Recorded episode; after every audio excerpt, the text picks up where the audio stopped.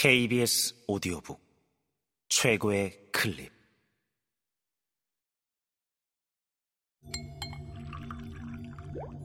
KBS 오디오북.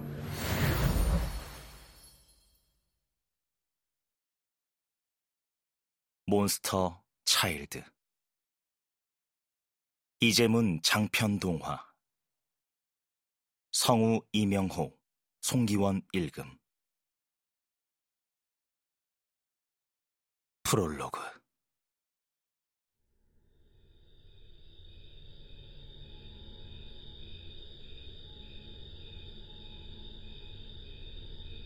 달빛마저 구름에 가린 지륵 같은 밤 가는 빗줄기 하나만이 어둠을 가르고 있었다. 남자는 손에 든 전등을 이리저리 비추며 서둘러 걸음을 옮겼다. 축사로 이어지는 길은 눈 감고도 걸을 수 있을 만큼 익숙하지만 오늘따라 낯설게만 느껴졌다. 아마도 등줄기를 타고 흐르는 긴장감 때문일 테다. 몇 달 전부터 마을에 끔찍한 일이 벌어지고 있었다. 과수원 나무 하나가 통째로 뽑혔다. 배추밭도 마찬가지다. 다 지어놓은 한해 농사가 망해버렸다. 읍내 마트는 창고가 처참히 부서지고 몽땅 털렸다. 다행히 남자의 축사는 아직 피해를 입지 않았다. 그렇다고 금쪽 같은 소들을 대책 없이 내버려둘 수는 없었다. 축사에 CCTV와 경보장치를 설치했다. 덧도 깔아두었다. 그럼에도 잠을 이룰 수가 없었다. 그리고 오늘 마침내 올 것이 왔다. 잠자리에 들렸는데 휴대폰 알람이 요란하게 울렸다.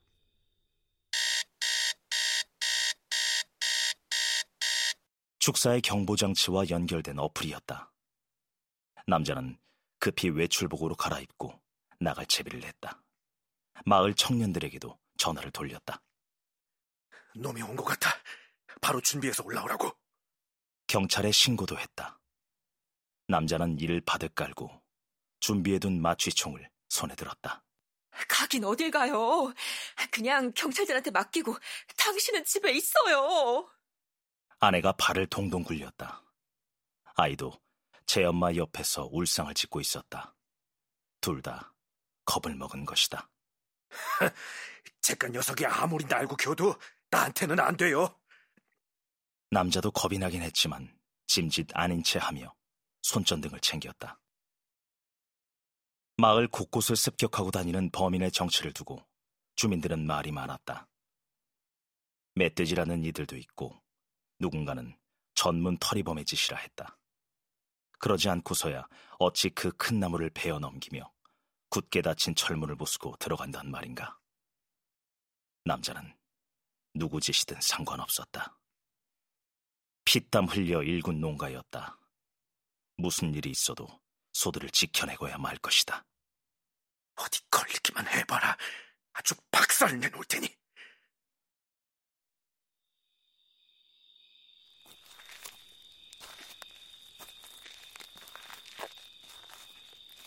남자는 손전등이 마치 권총이라도 되는 양 이리 휙 저리 휙 돌리며 걸음을 서둘렀다. 그런데 막상 도착한 축사 주변이 너무나 조용했다.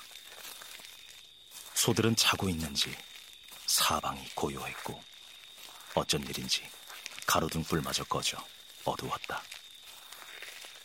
남자는 축사 옆으로 돌아가 두꺼비 집의 가로등 스위치를 올리려다 깜짝 놀랐다. 두꺼비 집에 연결된 전선이 매섭게 잘려나가 있는 게 아닌가. 그때였다. 검은 그림자가 휙 하고 빠르게 축사 맞은편 헛간 쪽으로 들어갔다. 역시나 나타났구나. 심장이 두근거리기 시작했다. 남자는 손바닥에 흥건한 땀을 바지에 닿고 어깨에 둘러맸던 마취총을 꼬나들었다. 마침 저 밑에서 사람들 올라오는 소리도 들렸다. 불행 중 다행이라 해야 하나 헛간엔 출입구가 하나밖에 없었다. 어떻게든 출입구만 막으면 녀석이 도망갈 구멍은 없다. 반드시 잡는다. 남자는 눈을 부릅뜨고 헛간을 향해 총을 겨누었다. 그런데 조금 이상했다. 이쯤 되면 소들이 잠에서 깨어 울 법한데 조용해도 너무 조용했다. 범인도 움직이는 기척이 없었다. 남자는 고개를 갸웃했다. 내가 잘못 본 건가? 용기를 내어 천천히 헛간 문 쪽으로 걸음을 옮겼다. 이제 곧 문 안쪽을 확인할 수 있다. 좋아. 쫄지 말자. 소들을 지켜야 해. 남자는 숫자를 세기 시작했다. 하나, 둘, 둘 반, 둘 반의 반. 셋. 남자가 총구를 겨누며 헛간 안을 들여다볼 때였다. 쾅! 헛간 지붕의 판자 조각이 허공에 붕 날아오르더니 한참 떨어진 곳에 나동그라졌다.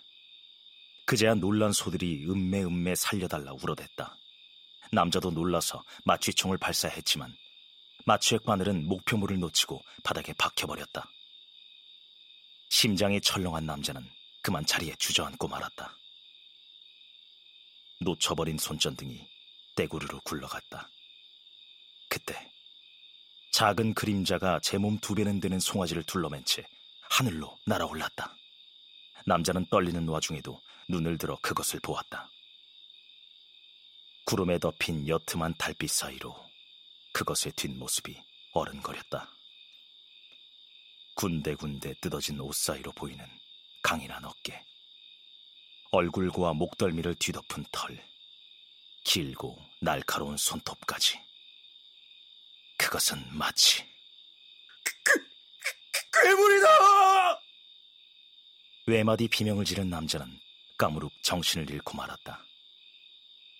그러는 사이 울타리를 훌쩍 뛰어넘은 괴물은 어둠 너머로 빠르게 사라졌다.